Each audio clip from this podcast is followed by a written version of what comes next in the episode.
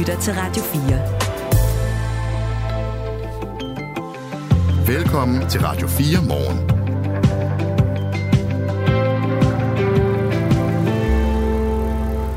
Der var engang en aftale, sådan kunne man næsten øh, fristes til at sige, fordi en aftale fra 2022, som øh, egentlig skulle sikre offentligt ansattes ytringsfrihed, den er der ikke rigtig nogen, der ved, hvad der egentlig er blevet af. Regeringen har i hvert fald ikke besluttet sig for, om den skal vedtages eller ej. Og det er rigtig ærgerligt, hvis den her aftale bliver skrottet. Det vil være en stor skuffelse, mener SF's retsordfører Karina Lorentzen, og hende taler vi med om, hvorfor offentligt ansatte skal have fremmet deres ytringsfrihed, kunne man sige. I hvert fald sikret øh, på en eller anden måde, at, øh, at der ikke sker nogen med dem, noget med dem, hvis de kritiserer deres arbejdsplads. Det gør vi lidt øh, efter klokken syv, øh, taler med Karine Lorenz. Det er faktisk lige om et øjeblik. Yep. Og øh, her til morgen, der taler vi også om smartwatches, altså de her armbåndsure, som faktisk i rundetal kan det samme som en mobiltelefon. Flere af de største skoler i landets kommuner overvejer nemlig at indføre smartwatches i deres mobilpolitik, hvis ikke de allerede har skrevet det ind i politikken. Det viser en rundspørg, vi har lavet her på Radio 4. Men hvorfor giver forældre overhovedet sådan, øh, deres børn sådan et smart ur? Det snakker vi med en forælder om, der er ved at købe et øh, til sin 8-årige søn. Han skal vist nok have det i 9-årsgave. Det er cirka om 10 minutter. Jeg håber ikke, du afslører en eller anden gave, han ikke ved, han skal. vi håber, han, vi håber, han sover endnu, ja. den søn. Ja. Øh, farvandene rundt omkring Danmark øh, ser, ud, øh, ser skidt ud. Øh, fiskene gisper efter vejret, hvis de overhovedet stadigvæk er i live. Det sværeste ildsvind i 20 år sker lige nu, og det kvæler livet i havet. Det er en omfattende rapport, som udkom i fredag, som blandt andet dokumenterer det her, og tidligere på morgen talte vi med formanden for Danmarks Fiskeriforening, som nu gerne vil have, at politikerne skal gøre noget. Du lytter til Radio 4, klokken den er 6 minutter over 7, og jeg hedder Michael Robach. Mit navn er Mette Vibutson. Godmorgen. Du lytter til Radio 4. For lidt over et år siden øh, blev det besluttet, der blev landet en aftale, kan man kalde det, en politisk aftale, som skulle styrke de offentligt ansattes ytringsfrihed. Men den her aftale, den nåede aldrig at blive besluttet inden valget, og måske bliver den det heller aldrig. SVM-regeringen, altså den nuværende regering, har nemlig ikke sidenhen signaleret, at den har i sinde at gennemføre aftalen. Ytringsfriheden øh, for for eksempel offentligt ansatte, er ellers under pres, og hvis ikke der gøres noget, så risikerer vi et dårligere fungerende demokrati. Det mener i hvert fald Roger Buk, som er centerleder ved Danmarks Medie- og Journalisthøjskole, som vi talte med i fredags. Jeg håber der på, at den bliver fundet ud af skuffen igen, fordi det er en aftale, som jeg faktisk mener, at alle partier i Folketinget burde kunne være enige om, at det her er noget fundamentalt, noget principielt vigtigt, men også i praksis noget meget vigtigt for, at vi kan få øh, samfundets problemer frem, øh, den offentlige sektors problemer frem, få dem diskuteret på en ordentlig måde og få truffet de bedst mulige beslutninger. Og det tænker jeg simpelthen, at alle partier i Folketinget øh, i virkeligheden burde kunne øh, samles om, og en bred regering hen over midten, den må der om nogen kunne samle hele Folketinget om at sikre de offentlige ansattes ytringsfrihed. Ja, sådan sagde altså Roger Buk, som er centerleder ved Danmarks Medie- og Journalisthøjskole. Godmorgen, Karina Lorentzen. Godmorgen. Retsordfører for SF. Begynd en gang med at forklare, hvorfor det er det, du, du mener, det er så vigtigt, at den her aftale rent faktisk bliver til noget. Jamen, det er jo sådan, at offentlige ansatte har ytringsfrihed i dag. Præcis. Det står i en vejledning. Mm, det har Men de allerede, kan man sige. Kan ikke? jo se, Ja, jo, lige præcis. Øh, men vi kan bare se af rigtig mange undersøgelser, at øh, der er store udfordringer. Altså, for eksempel er det 7 ud af 10 socialrådgivere, øh, som undlader at ytre sig, fordi de er bange for konsekvenserne. Hos pædagogerne er det 52 procent, der har ladt være med at fortælle om kritisable forhold, Øh, selvom vurderingen har været, at offentligheden burde vide det. Hos politiforbundet er det 62 procent, øh, som undlader at ytre sig, og faktisk har 50 procent set, at det får konsekvenser for deres kollegaer. Så jeg synes, der er massive øh, problemer med, med selvcensur. Øh, og det betyder jo, at der er en lang række måske kritisable forhold, som vi ikke får kendskab til. Og jeg synes jo egentlig, at vi har ret til at kende øh, konsekvenserne af de politiske prioriteringer.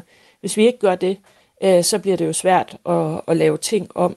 Og for det andet, så mener jeg faktisk også, at vi går glip af en masse input der kunne skabe forandring.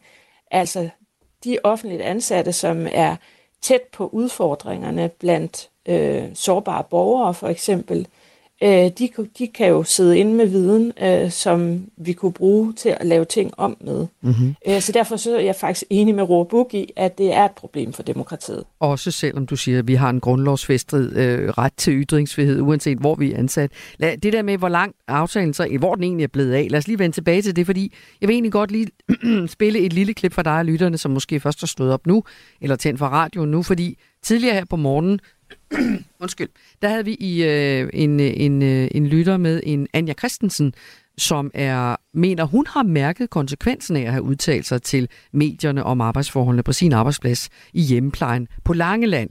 Nu bliver de vagter, hun tidligere bød ind på og fik, pludselig annulleret, og hun får at vide, at øh, det har ikke noget med hendes faglighed at gøre. Man kan ikke helt forklare, hvorfor det nu lige er, at hun ikke længere får de her vagter. Og hun mener altså, at det hænger direkte sammen med hendes udtalelser til medierne. Jeg plejer at tage vagter for, for vikarbureau nu, eftersom at jeg er blevet, øh, har valgt at være fritstillet fra mit arbejde. Og det vil sige, at når jeg trykker ja tak, så har jeg accepteret vagten, og så har jeg i princippet fået den. Og det skete for mig den fredag morgen, hvor jeg valgte at øh, tage nogle vagter. Det er, hvor jeg tidligere har kørt. Men jeg blev hurtigt annulleret igen. Så ringer vikarbureauet til mig og fortæller, at, øh, at jeg ikke længere kan tage vagter derinde, og de kunne ikke fortælle, hvorfor. Karina Lorentzen, er der ikke det problem, uanset øh, lovgivning eller ej, at, at sådan en som Anja Christensen, som jo ikke får, hun får jo aldrig en officiel forklaring, det er sørme, fordi vi er sure på dig, fordi du har talt med Fyns Amtsavis. Så vil sådan en aftale øh, kunne beskytte hende, tror du? Altså jeg synes jo, en lovfæstelse er vigtigt, altså at vi får det skrevet ind i loven, fordi det sender et meget klart signal om, at offentlige ansatte har ytringsfrihed. Øh, det gør det både øh, til de ansatte, som jo øh, i dag pålægger sig selvcensur og ikke ytrer sig, men det gør det også i høj grad til deres ledere. Men jeg vil jo heller ikke lægge skjul på, at jeg kun synes, vi kom et skridt af vejen med, med aftalen. Jeg synes jo, der er brug for øh, også en omvendt bevisbyrde. I dag er det medarbejderen, der står helt alene med at bevise, at øh, noget er sket, fordi man har øh, brugt øh, sin lovformelige ytringsfrihed, men jeg synes faktisk også, at arbejdsgiveren skulle stå med en del af ansvaret for at bevise, at en eventuel repressalie simpelthen ikke skyldes, at man har ytret sig om noget. Mm. Og så tror jeg, at kompensationsniveauet skal op, øh, fordi det tror jeg også vil virke øh, præventivt, hvis man skal af med, eller risikerer at skal af med flere penge øh, til en medarbejder, øh, som man har trykket, øh, så, øh, så tror jeg også, der er større sandsynlighed for, at, øh, at man lader folk ytre sig. Nu er der jo i virkeligheden slet ikke nogen aftale, kan man sige. Du arbejdede for, at den her aftale skulle blive stemt igennem sidste år. Du siger også nu, at den kunne egentlig godt have været endnu bedre. Men lige nu, hvor er aftalen overhovedet parkeret henne? Ja, altså, vi har jo faktisk spurgt til det af, af nogle omgange, og også haft lidt respekt for, at regeringen var ny og lige skulle danne sig et overblik. Men i marts, altså nogle måneder inden i regeringsdannelsen, så fik vi faktisk det svar, at man fra regeringens side endnu ikke har taget stilling til aftalen. Og jeg skal jo ikke lægge skjul på, at jeg håber på, at de holder fast i aftalen, for jeg synes, det er ret vigtigt. Og derfor har jeg sådan set også bedt om en ny status. Nu tænker jeg, at uh, her mere end et halvt år inde i regeringsperioden, så må det være muligt at få en afklaring på det. Hvad vil du gøre for at få aftalen gennemført nu? Jamen altså, det er jo en flertalsregering, øh, men jeg kommer til at at være meget vedholdende i den her sag. Øh, jeg var rigtig glad, øh, da vi lavede en aftale. Jeg synes, det var et fremskridt, at vi nu øh, kunne være enige om at lovfæste det her. Og jeg har virkelig svært ved at se, hvad argumenterne skulle være imod. Det er jo også noget, som Ytringsfrihedskommissionen har, har anbefalet. Øh, men det er en flertalsregering, øh, og derfor er vi jo meget afhængige af, hvad de beslutter sig for. Øh, og derfor har jeg selvfølgelig bedt om en ny status. Jeg synes jo ikke, at det var helt udelukket, at det kunne blive til noget, men jeg er også lidt bekymret øh, over, at man ikke bare øh, klart har sagt, at offentlig ansattes ytringsfrihed, det er sådan set så vigtigt, at selvfølgelig er det en aftale, vi øh, gennemfører. Og vigtigt er også, at øh, i den aftale lå jo, at øh, vi også skulle kigge på de privatansattes ytringsfrihed. Det er jo øh, et endnu øh, sværere land end for de offentligt ansatte men rigtig mange private udfører jo opgaver for det offentlige, øh, for eksempel øh, hjemmepleje, øh, og derfor øh, har vi selvfølgelig også ret til at kende konsekvenserne af indsatsen der. Vi taler med Karina Lorentzen, som er retsordfører for SF, og vi taler om offentlig ansattes ytringsfrihed. Karina, der er kommet et par sms'er på 1424. Det har sådan lidt øh, øh, karakter af nogle kommentarer, men du får dem alligevel, så kan det være, du har en kommentar til dem også.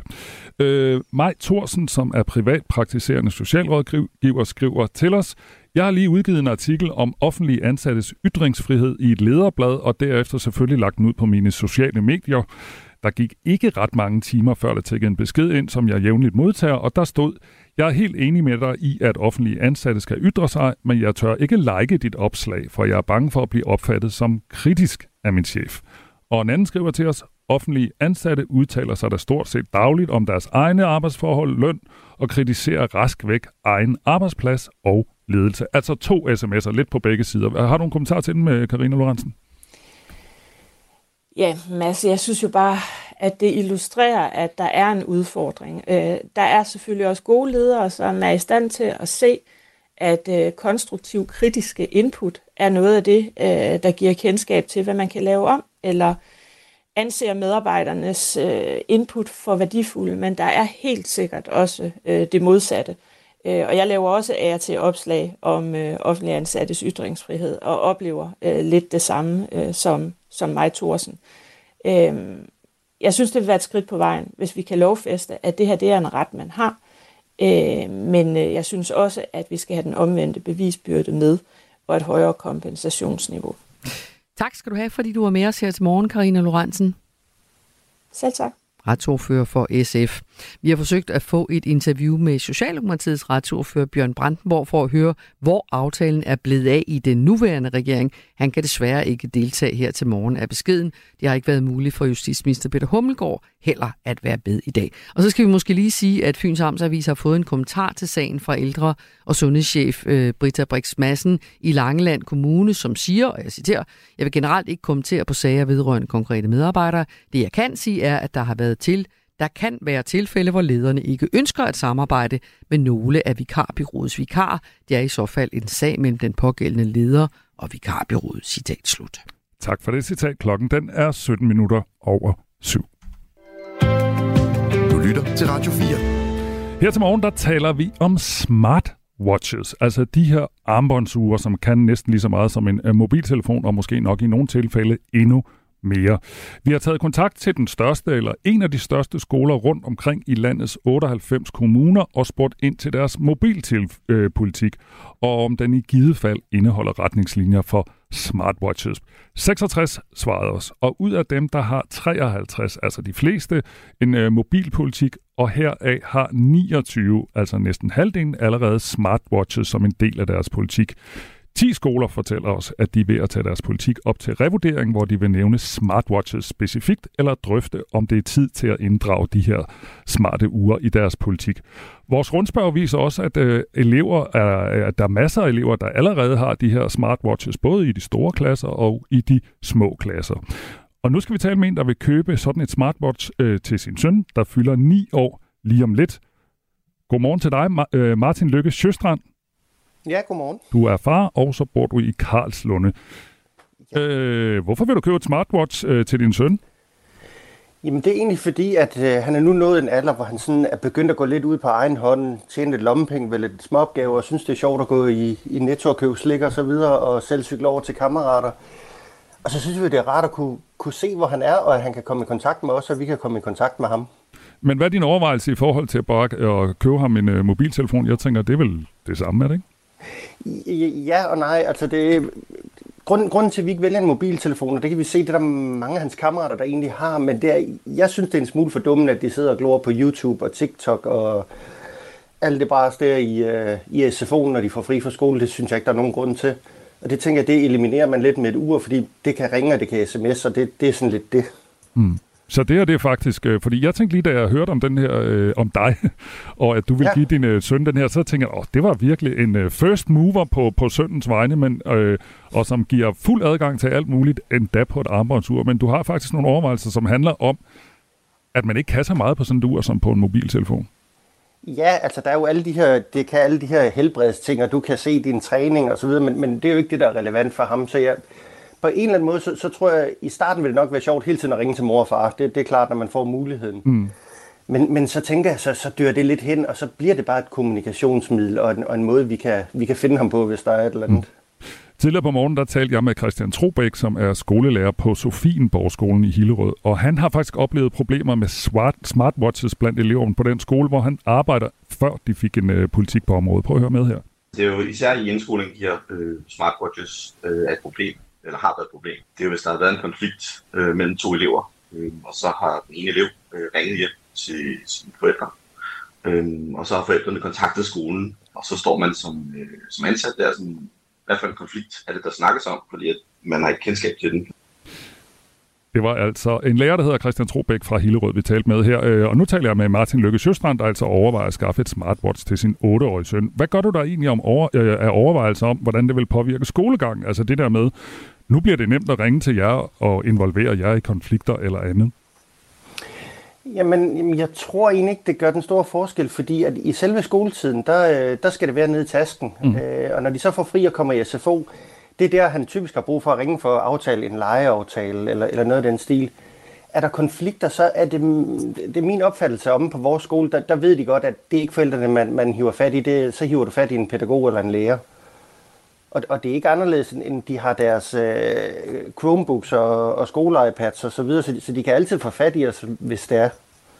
Så, så jeg tror ikke, der er meget, der ændrer sig ved, at han får et ur på armen. Mm. Hvad tænker du egentlig om? For jeg kan ikke lade være med at tænke også, jamen en ting er ligesom, at det er måske det er du så lidt øh, afvisende overfor, med, at det kan forstyrre ligesom det, den leg, børn har. Eller lad os lige tage den. Hvad tænker du egentlig om det? Kan det risikerer du så ikke, når han ligesom øh, godt må have det der ur på, og så kommer der en hel masse leg og andet øh, til at handle om at kigge ned i det der ur? Jo, jo, det, det er klart. Altså, jeg tror, det er bare, det, det, det er svært at undgå, at, at der kommer et eller andet øh, device ind. Og så er det jo så bare min tanke, at jeg, jeg tænker, at et ur er mindre interessant, fordi at, jamen, du har ikke en skærm, hvor du kan se videoer eller spille eller alt den slags. Og det, det, det, det er min opfattelse, at det er det, der tager øh, fokus for børnene. Altså, jeg ved det ikke, før vi har prøvet det. Nej, selvfølgelig. Men, men, men jeg, jeg håber, at det, det minimerer øh, lysten til at sidde og glo ned på hele tiden, at det, at det bare er et ur. Hvad tænker du så i forhold til, jeg tænker også, hvad koster sådan et ur der? Er det ikke, øh, er det ikke en masse penge øh, at løbe rundt med på, på armen? Jo, det, det, det er det. Det koster en, en 2600. Øh, men, men man kan så købe sådan nogle, ligesom til telefoner, kan du købe covers og panserglas og så videre til. Så, så det burde holde. Altså, selvfølgelig falder han af cyklen og brager ned i asfalten, så, så går det sgu nok i stykker. det kunne godt være, det gjorde det, ja. ja, ja. Er det rigtigt forstået, men, at det er hans øh, fødselsdagsgave, når han bliver ni? Ja, det er det. Så nu visker jeg lidt. Han hører ikke radio, vel? Nej, han sidder ovenpå, jeg er nedenunder. okay, det er godt. Nå, men øh, får han det, eller hvad? Ja, det er, jeg har bestilt det. Du har bestilt det? Jeg var ude at bestille det her forleden. Okay. Nå, men held og lykke øh, med det, og tillykke med drengen. Og tak fordi du var jo, med tak her. Altså Martin, jo, tak. Martin Lykke Sjøstrand, der altså overvejer at skaffe et smartwatch til sin 8-årige søn. Og vi fortsætter den her snak om smartwatches i skolen klokken lidt i 8 her til morgen, hvor vi skal tale med formanden for øh, Virum Skole skolebestyrelse. Og her har man nemlig valgt at lave en mobilpolitik, men den han omhandler ikke smartwatches.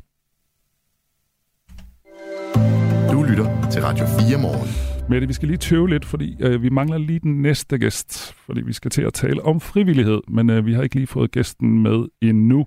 Men mens vi lige venter på det, så kan jeg lige tage et par øh, sms'er, øh, som er kommet på den her historie, vi har her til morgen om smartwatches i skolen. Der er en, der skriver, på vores skole hedder det udstyr med SIM-kort eller elektro- elektronisk SIM-kort ikke tilladt i skoletiden.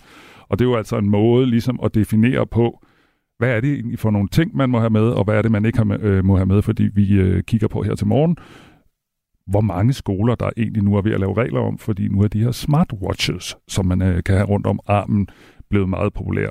Der er også en, der skriver til os, øh, det er Jesper. Hvordan hænger det sammen med det digitaliserede samfund, vi lever i i dag? De skal vel lære det, ligesom voksne, der konstant er tvunget til at være digitaliseret. Og det er jo netop også en del af problemstillingen, kan man sige, øh, hvor skal det her ligge? Altså, hvor meget skal de lære? Fordi man kan også bruge alle de her devices øh, af alle slags til øh, alt muligt fornuftigt, og man kan bruge dem i undervisning og alt muligt andet, og hvornår skal det være forbudt, og hvornår skal det være tilladt. Der er øh, i virkeligheden, synes jeg, Michael, rigtig mange etiske og moralske diskussioner ind over alt det her, ikke? fordi som vi også hørte her, der var en far, som, øh, som gerne ville øh, have styr på, hvor hans 8-årige søn er henne. Det, det ligger godt. noget, et overvågningsaspekt i alt det her. Ikke? Jo. Og jeg tænkte også, hold da op, det er nogle store gaver, vi giver vores børn. Der er virkelig mange ting at diskutere ud fra lige præcis de her køb, øh, og hvad skal børn have lov at have og sådan nogle ting. Ikke? Ja, så overraskede han mig også, øh, faren, ved at sige, ja, men den der, det der armbåndsur, altså det er sådan et smartwatch, det kan jo faktisk ikke så meget, som hvis man sidder med en iPad eller en iPhone, og derfor så håber han, øh, øh, Martin der vi lige talte med, at de ikke, mm. øh, sønnen og hans kammerater, ikke kommer til at sidde og hænge alt for meget øh, hen over øh, øh, øh, en mobiltelefon eller andet, og sidde og se TikTok-video og YouTube-video og den slags. Vi træder lige lidt vande med det, fordi vi øh, venter lige på den næste gæst. Ja, og... men skal vi ikke begynde at tale om, hvad, den, øh, hvad, hvad det handler om? Jo, vi skal tale med det. Næste. Godt. For det er faktisk en super interessant historie, som handler om frivillighed. Ja. Vi mener, de fleste af os, at det er en enorm god idé, at vi deltager i civilsamfundet, og at vi bakker op, og vi er frivillige osv. osv. Men vi hylder med andre ord frivillighed, som der står på forsiden af Jyllandsposten i dag. Men kun en ud af 10 har besluttet sig for at yde en frivillig indsats det kommende år. Og det er altså en historie, som, øh, som øh, tager udgangspunkt i en ny undersøgelse foretaget af det analyseinstitut, der hedder Opinion. Og det er analyse, der er lavet for Danmarks Idrætsforbund, og den viser, at antallet af frivillige i Danmark sådan set er på samme niveau, som det har været de sidste 20 år, men at der er rigtig mange idrætsforeninger, som oplever, at de mangler frivillige. og det er så her, vi også mangler vores gæst til at svare på, hvor, hvordan det hænger sammen. Men man kunne tænke, at enten er der altså nogle frivillige, som arbejder virkelig, virkelig, virkelig hårdt øh, i de her øh, foreninger, eller også er der et eller andet regnestykke, der ikke rigtig går op.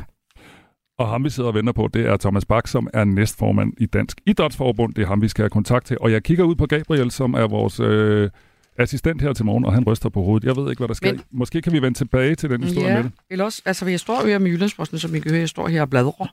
øh, fordi at, øh, de har også været ude og snakke med nogle af de her foreninger om, hvad er det egentlig, de oplever, de her øh, forskellige frivillige øh, foreninger. Øh, og de oplever simpelthen, at det er svært at forholde fast på folk. Og det har ikke kun noget med corona at gøre. Der er mange, der siger, det vil vi gerne, men når det kommer til stykket, så, så, så er der altså ikke... Øh, interessen er simpelthen ikke så stor, men det, det er svært at fastholde, mm. og det er svært at få fat i folk. Blader, blader. Ja, og jeg blader, fordi... det er godt med det. og det er jo godt, at aviserne ikke er helt så store, som de var engang. De fleste af dem er jo efterhånden i et format, hvor man kan bladre hurtigt. Og ikke desto mindre, så tror jeg måske, at det er en sektion, jeg har lagt derovre. Ja, Nå, nu øh, får vi at vide, nu har vi fat i ham, nu skal vi bare lige... Så er der ikke nogen grund til at blive ved med at bladre. Nu skal vi bare lige have ham igennem her. Ja. Til, altså historien om frivillige øh, i både idrætsliv og andre steder, øh, sådan som jeg forstår undersøgelsen. Mm-hmm. Nu tror jeg, der sker lidt. Og Thomas Bak, øh, som vi... Øh, jeg håber ikke, vi vækker dig, Thomas Bak, men han er altså næstformand i, i Danmarks Idrætsforbund øh, og ved noget om frivillighed. Og Nå. det er jo altså den her undersøgelse, som viser, at øh, blandt andet viser, at 9 ud af 10 danskere sådan set har et positivt syn på frivillighed. Har vi vores gæst med? Nej, vi Nej. Øh, kigger ud på øh, vores assistent, og han bliver ved med at ryste på hovedet. Øh, vores, ja, vi må, jeg håber, fordi det er jo en super interessant historie mm. om, øh, og jeg synes, som jeg forstod det også, det du sagde med det, det er, at vi synes alle sammen, det er en rigtig, rigtig god idé, men der er måske lige lidt langt hen til den der idrætsforening, hvis vi skal hjælpe til med noget. Prøv at høre, vi satser på at få uh, Thomas Bak på uh, senere på morgenen. Uh, lige nu lykkes det i hvert fald ikke. Det her er Radio 4 morgen. Og lad os lige vende en af de historier, vi havde tidligere i morges øh, med det, fordi september bliver den varmeste i, 19, i 149 år, altså med en middeltemperatur på 16,3 grader. Der har september sat ny varmerekord. Og det er altså den varmeste siden man begyndte på målingerne i 1874. Og vi havde øh, Andreas Nyholm med på, tidligere på morgenen, og øh, han fortalte os, ja, der er masser af rekorder, der bliver slået lige for tiden, og vi spurgte ham også, jamen er der overhovedet normalt vejr tilbage? Og så sagde han, nej, det er der faktisk nærmest ikke. Altså ting ændrer sig lige nu. Og så lagde jeg også mærke til, at han sagde til os, at september måske faktisk var ved at blive en ny sommermåned. Også interessant. Og det siger han også, fordi at det viste sig, at september øh, faktisk var varmere end sommeren. Middeltemperaturen for de tre sommermåneder, altså juni, juli og august, den endte på 16,1 grader, og kun juni blev med en middeltemperatur på 16,4 grader varmere end september, som var på 16,3 3 grader. Så både juli og august var altså koldere end september, så ny rekord, og jeg synes, vi øh, hele tiden hører om hver rekord. Man ved ikke rigtigt, om man skal grine eller græde. Men altså, Andreas sagde også til, at det er selvfølgelig klimaforandringerne, der gør, at der er alle de her øh, rekorder, vi ser hele tiden. Når vi skal, eller vi nærmer os nyhederne, når vi kommer tilbage, så skal vi snakke mere om de her øh, smartwatches, øh, og vi skal også snakke om fiskeri. Altså, hvordan vores øh, havene omkring Danmark, fordi vi ser nu det værste ildsvind i 20 år, og vi har talt om det tidligere på morgen med det, og man kan sige, at det var i hvert fald ikke en ny historie, øh, forstået på den måde, at øh, vi kunne spille et klip fra TV-avisen, tror jeg, fra 86, hvor man også diskuterede det her. Men det er altså også en historie, vi har til jer, når vi kommer tilbage efter nyhederne. Nu skal vi høre fra Asbjørn Møller. Nu er der nyheder på Radio 4. 67 grønlandske kvinder stævner den danske stat for 300.000 kroner hver, det skriver DR. Kvinderne fik alle sat en spiral op uden deres samtykke. I alt blev 4.500 spiraler lagt op fra 1966 til 1970 af danske læger i Grønland. Formålet var at begrænse antallet af grønlandske børn og dermed udgifterne til for eksempel daginstitutioner, skoler og sundhedsfaciliteter for den danske stat. I maj i år satte den danske og grønlandske regering gang i en udredning af sagen. Udredningen forventes færdig i maj 2025. Husejerne i København har udsigt til de største skattelettelser på landsplan i forbindelse med den nye skattereform, det skriver børsen i dagens avis på baggrund af nye tal fra Vurderingsstyrelsen. Eksempelvis vil en boligejer med et hus, der koster 7,4 millioner kroner, ifølge børsen skulle betale 16.400 kroner mindre i boligskat til næste år. Ejere af typiske huse i Odense, Aarhus og andre kommuner har udsigt til skattelettelser på 4-5.000 kroner, skriver børsen. Forklaringen skal findes i den skattereform, som sløjfer skattestoppet på boliger. Det er formentlig en overraskelse for rigtig mange, at det er sådan, men det er altså en konsekvens af, at man flytter skat over på lejligheder, og især på grundene under, der har været meget undervurderet, siger Mira Lee Nielsen, boligøkonom i Nykredit, og det siger hun til børsen. Skatteminister Jeppe Brugs fra Socialdemokratiet udtaler i et skriftligt svar til børsen, at husejerne i provinsen og på landet procentuelt får større skattelettelser end i hovedstaden. Smartwatches på håndledene af skoleelever kan gøre konflikthåndtering og undervisning vanskeligere. Så lyder erfaringerne fra Christian Trubæk, der er skolelærer på Sofienborgskolen i Hillerød. En rundspørg, vi har lavet her på Radio 4, viser, at flere af landets skoler er i gang med at revidere deres mobilpolitik, så den også omfatter smartwatches. Og det har de allerede erfaring med på Sofienborg-skolen. Smartwatches var nemlig et problem, når der opstod problemer mellem eleverne, fortæller Christian Trubæk. Det er jo især i indskoling, de her smartwatches øh, er et problem eller har været et problem. Det er jo, hvis der har været en konflikt øh, mellem to elever, og så har den ene elev øh, ringet hjem til sine forældre, og så har forældrene kontaktet skolen Øhm, og så står man som, øh, som ansat der, sådan, hvad for en konflikt er det, der snakkes om, fordi at man har ikke kendskab til den. Også forstyrrelser i undervisningen, for eksempel forældre, der ringer til eleverne, var et problem, indtil der på skolen kom en politik specifikt for de smarte uger. Og Christian Trubæk ser det som en hjælp til eleverne. Egentlig går ikke for meget for forbud, men jeg tror, de har brug for det hjælp her til at få de her telefoner væk fra sig. Fordi de kan ikke styre det selv. Det kan man også se med os voksne. Vi har også selv svært ved at styre det. Den tidligere amerikanske præsident Donald Trump er klar til at møde op i retten i New York i løbet af i dag. Det har han skrevet på sit eget sociale medie Truth Social ifølge nyhedsbureauet AP. Trump skriver på platformen, jeg skal i retten i morgen tidlig for at kæmpe for mit navn og omdømme. Trump skriver også, at han mener, at hele sagen er falsk. I sagen er det på forhånd etableret, at Trump i en årrække overdrev sin personlige formue i officielle dokumenter. Den tidligere præsident er altså allerede dømt skyldig i sagen. Ved kendelsen beordrede dommeren, at Trump Organizations licenser til at drive forretning i New York skal annulleres. Dermed står Trump muligvis til at miste ejerskabet af flere af sine ejendomme i New York, blandt andet Trump Tower på Manhattan. I dag først skydevejr og mange steder lidt regn, men ud på dagen mest tørt, dog stadig med mulighed for regn. Temperatur op mellem 17 og 20 grader og svag til jævn vind fra syd og sydvest. Det var nyhederne på Radio 4 med Asbjørn Møller. Det her er Radio 4 morgen. Husk, at du kan sende os en sms på 1424. Rundt om Danmark i de danske farvande gisper fiskene efter vejret, hvis de der overhovedet trækker vejret længere. Det værste ildsvind i 20 år foregår nemlig lige nu. Det konkluderer en rapport, en ildsvindsrapport, som udkom i fredags. Og det får nu Danmarks Fiskeriforening og formand Svend Erik Andersen til at bede politikerne om at gøre noget. Han kræver handling fra politikerne af frygt for, at ildsvindet kan ramme deres erhverv. Der er jo lavet vandmiljøplaner og så videre, men det er åbenbart ikke at give det resultat, øh, det skulle have gjort. Så derfor må man jo tage hårdere fat, både på udledninger fra landbrug, på udledninger fra byerne, og også øh, mere internationalt. Ja, godmorgen Bjørn Lausen. Godmorgen. Fiskeriordfører for Socialdemokratiet. Har du set de der billeder, som Berlingskes fotograf Asger Ladefod har dykket ned i havet omkring Danmark og taget? Ja, det har jeg. Øh, desværre kan man sige det er en sag, jeg har fulgt øh, meget tæt i uh, hele mit politiske virke, fordi jeg bor jo uh, lige uh, i Nordjylland, hvor vi har Limfjorden, og vi har uh, både Kattegat og, og Vesterhavet rundt omkring uh, Skagen. Og, og derfor har jeg jo set uh, den tilbagegang, der er i uh, diversiteten i forhold til uh, steder, hvor der plejer at være mange fisk, hvor der ingen er i dag. Og, please, og, og Bjarne, nogle gange så tænker jeg, du ved, når man hører om sådan noget med øh, diversitet, når der er ikke helt så mange fisk, så tænker man, om de svømmer vel rundt, og så er der måske en, der mangler eller noget. Altså det er svært at rigtig for alvor få et billede af, hvad det handler om. Men når man ser Berlingskes fotografs billeder fra altså rigtig mange øh, farvande rundt om i Danmark, så er det jo fuldstændig død havbund. Altså der er ingenting hverken fisk eller tang eller noget som helst andet. Altså, hva, hva, hva, hvordan, hvordan ser du på, at når du nu har været engageret i det her så mange år som politiker, at det sådan, det ser ud 2023? Jeg tror, det er et øh, godt billede på, at man har stridet om, øh, hvem er, der har aben, hvem er skyld i, at øh, vores øh, havbund er, er ved at dø ud. Og øh, jeg tror, at det er ikke bare Danmark, men masser af steder, det har jeg fuldt også verden over, at man bruger havet som, øh, som skraldespand.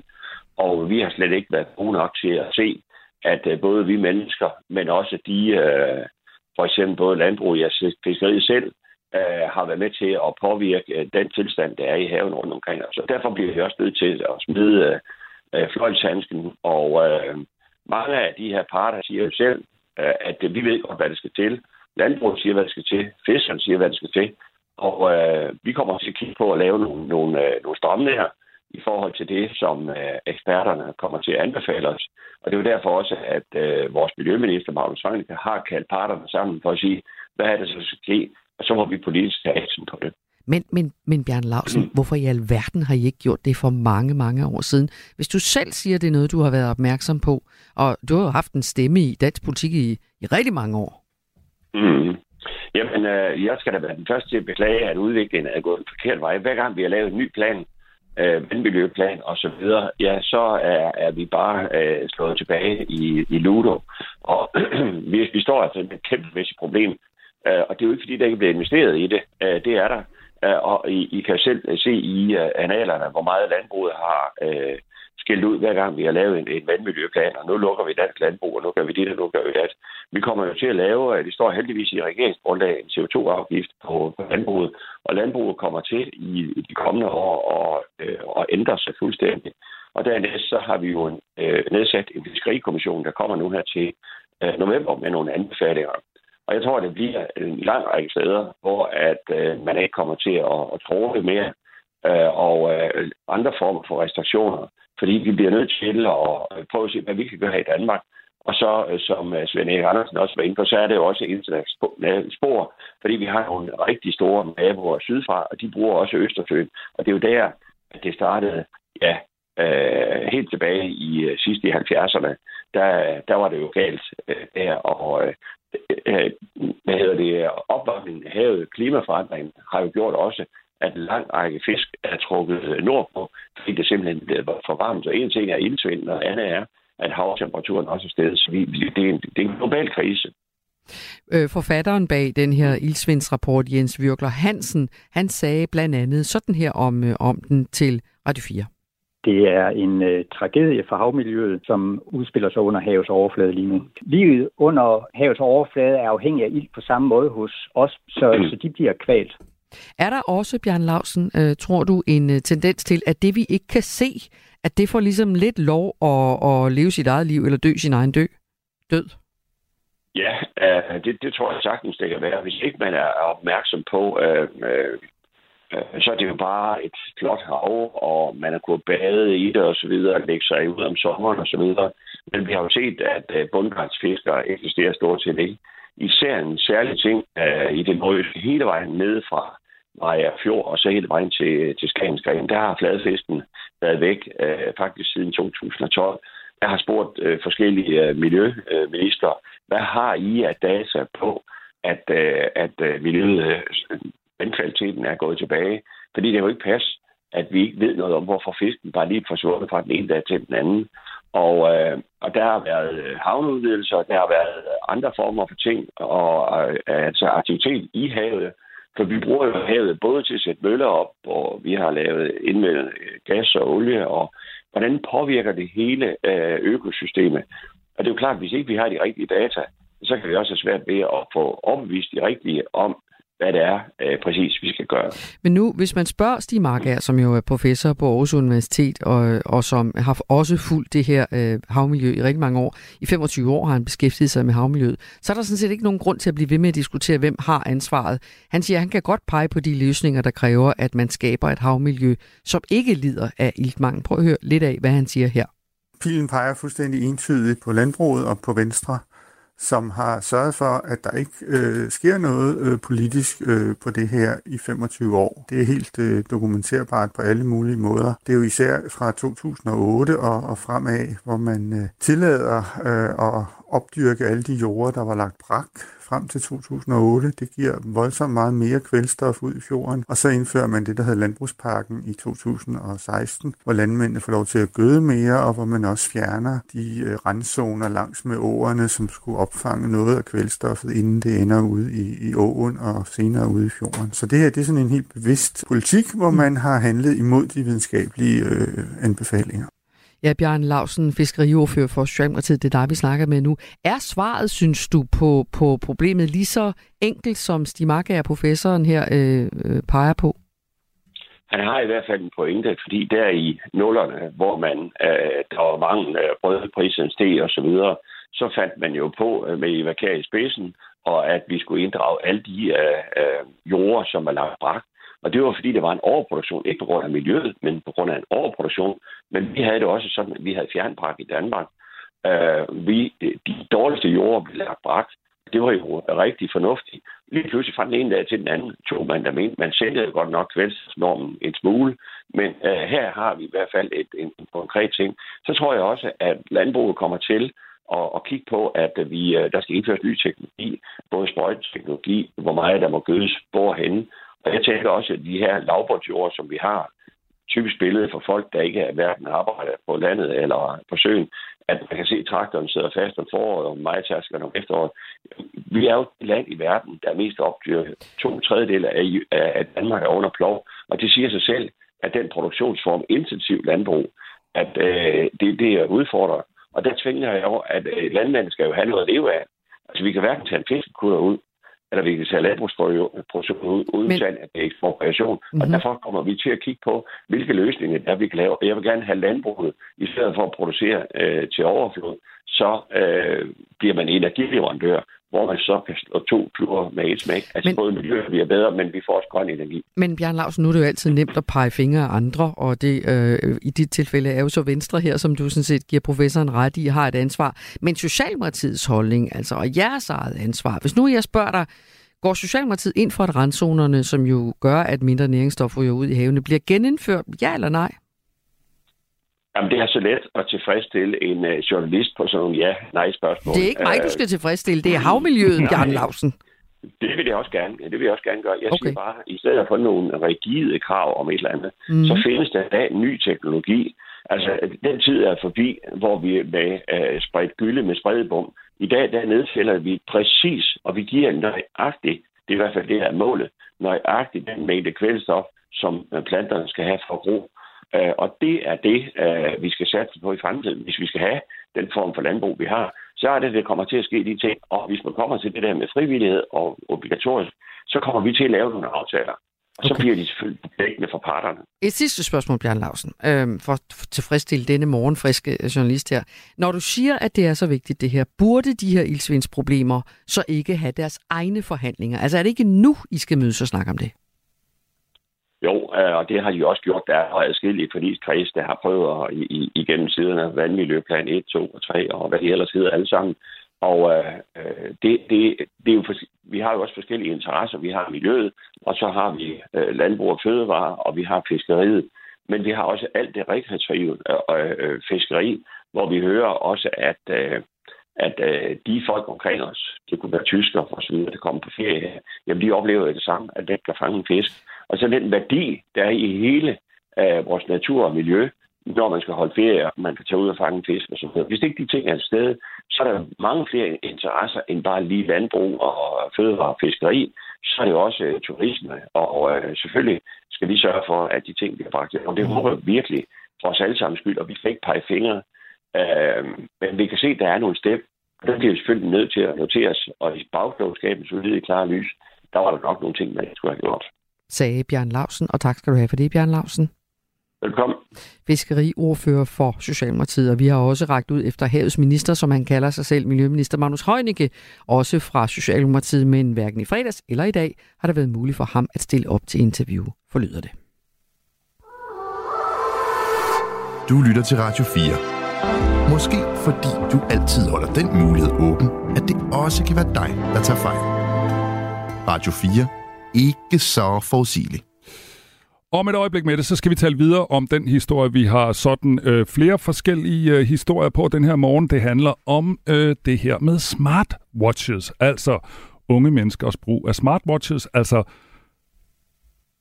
et armbåndsur, som sådan set kan nogenlunde det samme som en øh, mobiltelefon. Det er en historie, vi snakker om lige, lige om øh, 5-6 minutter. Øh, det er fordi, vi har lavet en rundspørg øh, til nogle af landets store skoler, for at høre og øh, høre, om de er ved at lave nye regler, fordi der sker jo hele tiden en eller anden teknologisk udvikling på det her område, og det er jo interessant, som vi også talte om øh, tidligere med det, fordi hvad skal man med de her smartphones, og hvad kan man bruge dem til, og øh, hvad synes skolerne, og hvad synes forældrene, det taler vi videre om om en 5-6 minutter. Nu skal vi til noget med frivillige. Det her er Radio 4 morgen. 9 ud af 10 danskere har et positivt syn på frivillighed. Men kun en ud af 10 danskere, der ikke allerede er frivillige, har besluttet at tage en frivillig chance inden for det næste år. Det viser en ny undersøgelse foretaget af Opinion for Danmarks Idrætsforbund, og den her undersøgelse er også omtalt i Jyllandsposten i dag. Men hvorfor vil så få tage en øh, frivillig chance? Det skal vi nu snakke med Thomas Bak om. Han er næstformand i Danmarks Idrætsforbund. Godmorgen. Godmorgen. Lad os lige tage de her to tal. 9 ud af 10 danskere har altså et positivt syn på frivillighed, men kun 1 ud af 10 danskere, der ikke allerede er frivillige, har besluttet sig for at tage en frivillig chance. Hvorfor hænger det? Hvorfor er det sådan? Jamen det som, øh, det, som vi jo lægger mærke til i, øh, i undersøgelsen, som du også peger på, det er, at rigtig mange ser positivt på, øh, på det at være frivillig. Rigtig mange øh, vil gerne være med til at, øh, at gøre en forskel. Men vi kan også konstatere, at øh, den frivillighed, vi kender, øh, den ser ud til at være under forandring. Øh, det vil sige, at der er nogle grupper, der, øh, der fortsat er rigtig meget aktive, og så er der nogle, øh, nogle grupper af, af mennesker, som, øh, som vi skal gøre os endnu større umage med, at, øh, at engagere i, øh, i idrætsforeningerne. Jeg har en god idé. Hvad med at give folk nogle penge for det der arbejde? Det bliver måske en lille smule, hvad hedder det, øh, modsat øh, sådan hele grundtakken i, i frivilligheden. Øh, men vi ser jo allerede nogle foreninger, som, som arbejder med at, at aflønne trænere og ledere. Men allermest så, så har vi et, et arbejde med både at synliggøre den forskel, man gør, altså mm. tale meget mere ind i det, som folk gerne vil, og så kigge meget målrettet på blandt andet, hvordan er det, vi får unge med ind, og hvordan er det, vi får, øh, får flere seniorer til også at være en del af, af idrætslivet. Mm. Nu var det ikke bare sådan en friskfyragtig kommentar. Det var egentlig også fordi, jeg tænker på, at vi for tiden taler rigtig meget om, folk har travlt, og øh, politikerne siger, at vi skal arbejde endnu mere, og øh, flere og flere går ned med stress. Så jeg tænker, er I måske også bare ramt af den her almindelige samfundsudvikling af, at vi alle sammen synes, vi har lidt mindre tid? Altså tid er selvfølgelig en, øh, en, øh, en faktor, Øh, men det som, øh, det, som vi, øh, vi kan se, det er, at folk faktisk gerne vil. Øh, og for nogen, der handler det lidt om, at øh, vi måske skal være bedre til at, øh, at spørge dem, øh, så oplever vi faktisk, at de fleste egentlig gerne vil give en hånd med. Mm. Øh, vi kan også se, at øh, i den undersøgelse, vi har lavet, at 40 procent af dem, som øh, vi spørger, øh, som er frivillige, siger, det giver faktisk en større livstilfredshed. Så der er i hvert fald noget med, at øh, frivilligheden og de fællesskaber, som vi tilbyder i idrætsforeningerne, sagtens kan være med til ikke bare at øh, lægge et ekstra pres på, men rent faktisk også øh, være med til, at man er med til at gøre en forskel inden for det, man, man interesserer sig for. Men Thomas Bak, næstformand i Danmarks Idrætsforbund, der er vel også, jeg står og tænker på, at der er jo en kæmpestor ensomhed også i Danmark. Rigtig mange, som føler, at, øh, at de mangler kontakter, øh, måske især efter corona. Er der ikke også en eller anden opgave for jer i at kombinere de to ting? At det, som man i min barndom fik, det var jo en masse kammeratskab ud af de her, den her frivillighed, i hvert fald i sportsklubberne for eksempel. Jo, men det er også en af, øh, det er også en af de, øh, de helt store ting, vi kan se hen over de seneste år har vi været i stand til at få øh, endnu flere danskere ind i idrætsforeningerne, så der har aldrig været flere. Men det betyder selvfølgelig også, at, øh, at vi har brug for flere frivillige. Og som du selv siger, jamen så er det også med til, at øh, man er med i nogle fællesskaber, man oplever det, at, at være, øh, være sammen med andre. Øh, og så er, der, øh, så er der selvfølgelig det i det, at frivilligheden i foreningerne, jamen der er både muligheden for at engagere sig lige nøjagtigt i det, man interesserer sig for, men også at være sammen øh, socialt og være med sådan mere episodisk. Øh, og det vil sige, det er en af de ting, som, som vi, når vi blandt andet taler med unge, så har de lidt svært ved nødvendigvis at overskue, øh, hvad det er, de siger ja til, og vil gerne engagere sig måske og sige ja til nogle ting, øh, men ikke en hel pakke. Det prøver vi at arbejde med i, et, øh, i det nye initiativ mellem øh, DIF og, øh, og DGI. Vi taler med Thomas Bak, som er næstformand for DIF, og vi taler om det her med, at der er rigtig, rigtig mange, der så har et positivt syn på frivillighed, faktisk 9 ud af 10, men kun 1 ud af 10 danskere, der ikke allerede er frivillige, har besluttet at tage en frivillig chance inden for det næste år. Hvad er de helt konkrete øh, ud, eller, ja, hvad er de helt konkrete problemer, hvis I har for få frivillige? Altså, hvad sker der ude i klubberne, hvis der mangler hænder?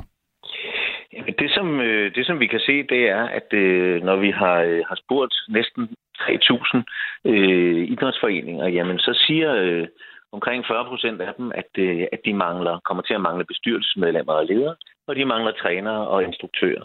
Og det betyder, hvad hedder det, blandt andet i, øh, i lokalsamfundet, at nogle af de vigtige tilbud, der er til børn og unge, de risikerer ikke at, øh, at være der. Øh, det betyder, at det sammenhold, der kan være i et, et lokalsamfund, øh, begynder at, øh, at smuldre. Øh, vi kan se nogle af de, de aktiviteter, som er, som er vigtige for os alle sammen, og nogle af de sociale netværk, der er, øh, jamen det er nogle af dem, som, øh, som vi risikerer at komme til at, øh, at mangle, hvis ikke vi får, øh, får hvad hedder det, sat ordentligt ind i forhold til at få flere frivillige ind. Thomas Bak, du var sådan lige lidt inde på det før, øh, men lad os lige slutte der alligevel. Altså, hvad skal I egentlig gøre? Hvad kan I gøre for at øh, få flere folk til at møde op øh, onsdag og fredag til øh, håndbold, eller hvad man nu skal være frivillig i? Vi kommer til at, øh, at arbejde med, med, med nogle af de samme metoder, som vi øh, med held har arbejdet med i den store indsats, øh, Øh, der hedder Bevæg for livet, hvor vi har fået endnu flere danskere til at være idrætsaktive. Det vil sige, hvad er det for en adfærd? Hvad er det, der gør, at folk gerne vil være med? Hvordan får vi prikket til det? Øh, hvordan får vi omfavnet meget bedre den episodiske frivillighed, Altså det, at man øh, ikke nødvendigvis vil binde sig for en hel sæson til et, til et hold. Vi vil se på, hvordan det er, man arbejder med frivillige ansvarlige i klubberne, som rent faktisk tager sig af de frivillige, der er med. Øh, kig på øh, ungebestyrelser og det at øh, få unge til at have mere indflydelse på den frivillighed, de skal være i. Og så kigge på, hvordan det er seniorernes kompetencer. Øh, og tid kan også kan bruges i idrætsforeningen. Tak for det. Velkommen. Og have en god dag, Thomas Bak, næstformand i Danmarks Idrætsforbund, og klokken den er 7 minutter i 8. Du lytter til Radio 4 morgen. Og så skal vi tilbage til den historie, som vi også har talt om tidligere her øh, til morgen, nemlig den, der handler om, at øh, nok er der mange steder i, på skolerne, hvor man ikke må have sin mobiltelefon med ind i klassen, fordi det forstyrrer alt muligt andet. Men der er også flere af de største skoler i landets kommuner, som nu overvejer at indføre smartwatches i den her mobilpolitik, hvis de allerede har det i forvejen. Det viser en rundspørg, som vi har lavet her på Radio 4. Og det er ikke så underligt, mener Andreas Rask Christensen, som er forskningschef på VIA University College og en af landets førende eksperter på skoleområdet. Når flere skoler gerne vil revidere og udvide deres politikker omkring øh, elevers skærmforbrug, så tror jeg, at det er fordi der generelt set er en politisk diskussion om simpelthen at begrænse skærmforbruget, og det er derfor noget, som også flere skoler bliver opmærksom på.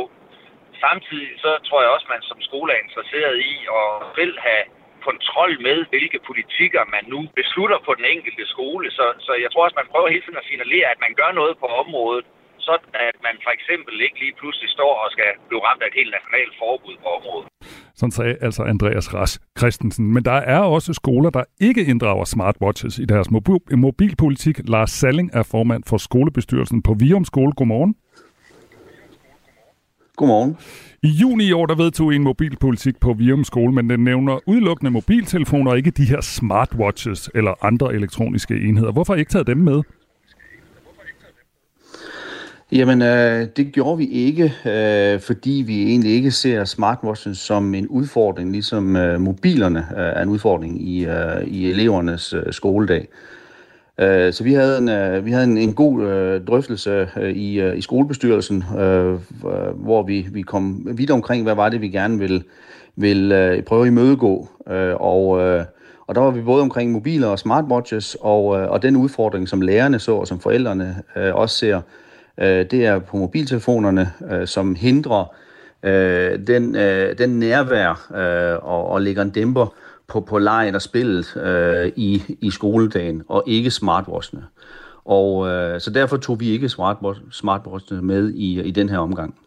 Vi har taget kontakt til den største eller en af de største skoler rundt omkring i landets 98 kommuner og spurgt til deres mobilpolitik, og om den i givet fald indeholder retningslinjer for smartwatches. 66 svarede os, og ud af dem har 53 en mobilpolitik, og heraf har 29, altså mere end halvdelen, allerede smartwatches som en del af deres politik, mens 10 fortæller os, de er ved at tage deres politik op til revurdering, hvor de vil nævne smartwatches specifikt, eller drøfte om det er tid til også at gøre de her smarte uger til en del af politikken. Vium Skole er en af de 14 skoler, der har svaret os, at de har en mobilpolitik, men at de ikke at den ikke indbefatter smartwatches. Tror du, at elever og forældre på Vium Skole gør noget andet end på andre skoler, siden mange nu er ved at skrive de her smartwatches ind, og I ikke er? Det ved jeg ikke. Øhm, vi er, vi er jo ikke modstandere af, af digitalisering, men det vi har fokus på, det er en socialisering på, på skolen og i, i skoledagen. Øh, og, øhm, og smartwatches kan jo mange ting, Øh, og, og det er klart, at hvis, øh, hvis vi får øh, informationer om, at, at eleverne sidder med næsen nede i smartwatchene, og de er, er til hinder for, for den frie leg og, og, og, og nærværet, jamen så er det jo noget af det, vi vil øh, kigge øh, meget på her, når vi tager revision, eller, eller tager, tager politikken op til revision i mm. begyndelsen af 24. Øh, og så er det jo nemt at udvide den til, til smartwatches. Mm. Men, men jeg har ikke fået, og det har min kollega heller ikke, fået en eneste henvendelse om, at smartwatches skulle være en udfordring. Og så vil, ønsker vi ikke at indføre forbud bare for, for forbuds skyld. Nej. Tidligere på morgen der talte vi med en lærer, der har oplevet problemer med de her smartwatches i skolen. Det er Christian Trobæk, som er skolelærer på Sofienborgskolen i Hillerød. Og nu har man altså lavet regler for smartwatches, men før man gjorde det, så kunne der godt være problemer, fortalte han os. Det er jo især i indskolingen, de her øh, smartwatches øh, er et problem eller har været et problem. Det er hvis der har været en konflikt øh, mellem to elever, øh, og så har den ene elev øh, ringet hjem til sine forældre, øh, og så har forældrene kontaktet skolen, og så står man som, øh, som ansat der, sådan, hvad for en konflikt er det, der snakkes om, fordi at man har ikke kendskab til den. Ja, altså det her med, at børnene så øh, kan inddrage forældrene i store små konflikter, i store små frikvarterer, fordi de har fået lov til at, at have en, en smartwatch med i skole. Hvad tænker du om det? Jamen, det kan jeg godt se det uhensigtsmæssige i, øh, og øh, det er ikke noget, vi har hørt noget om, at skulle være en udfordring på Virum skole. Øh, og, og i forhold til mobil til øh, politikken, så har vi der har været nogle enkelte henvendelser via skolekontoret, ligesom i de gode gamle dage, hvor lærerne så, øh, eller, eller skolens personale går ned til, til klassen og, og kontakter eleven, fordi der skal ændres en aftale. Men jeg, jeg har ikke hørt noget om, at der er nogen, der har kontaktet forældrene, og så den vej øh, har øh, forældrene kontaktet lærerne i øh, omkring konflikter. Så det er, ikke noget, vi, øh, det er ikke noget, vi har oplevet. Vi taler med Lars Salling, der er formand i skolebestyrelsen på Vium Skole. Vi taler jo også om det her. Øh, Lars øh, har gjort det mange gange på Radio 4 morgen, fordi der er mange dilemmaer i det, og der kan være stor uenighed. Har I egentlig oplevet en uenighed i forældregruppen, øh, da I besluttede jer for, at man egentlig at man godt må have smart, smartwatches med i skolen? Nej, det, det, er der, det var der ikke. Øh, vi, havde en, vi havde en god drøftelse i, øh, i forældrebestyrelsen omkring øh, mobilpolitikken. Øh, og øh, vi kan også godt, øh, vi lytter også til strømningerne fra, fra politisk hold, og, øh, og, og tror også, at der kommer øh, et eller andet på det her område, hvis, hvis skolerne ikke selv formår at, og, øh, og indføre nogle politikker. Og det er egentlig det, vi gerne vi gerne vil. Altså, at vi, øh, vi vil godt øh, tage skridtet først, uden at, øh, at der skal komme nogle, nogle retningslinjer fra central hold. Øhm, og der var vi øh, der var vi rundt om, øh, om både mobiler og, og, øh, og smartwatches, og som, så er der jo nogle, nogle, øh, nogle argumenter for, hvorfor de er gode og hvorfor de er dårlige. Øh, men, men det, der blev lagt væk på, det var, at det ikke er en udfordring i skoledagen. Øh, hverken set fra forældrenes side, eller fra, fra øh, lærernes side, eller fra, fra skolens ledelse. Øh, så derfor, derfor er det, har vi ikke noget problem i, at der er smartwatches i, øh, på Virum i dag. Men, men det er jo ikke ens med, at, at, at udfordringen ikke godt kan blive der på et eller andet tidspunkt. Så sagde Lars Salling, der er formand i skolebestyrelsen på Virum Skole. Tak fordi du var med i Radio 4 morgen. Det var så lidt. Og nu er klokken blevet 8. Du har lyttet til en podcast fra Radio 4. Find flere episoder i vores app, eller der, hvor du lytter til podcast. Radio 4. Ikke så forudsigelig.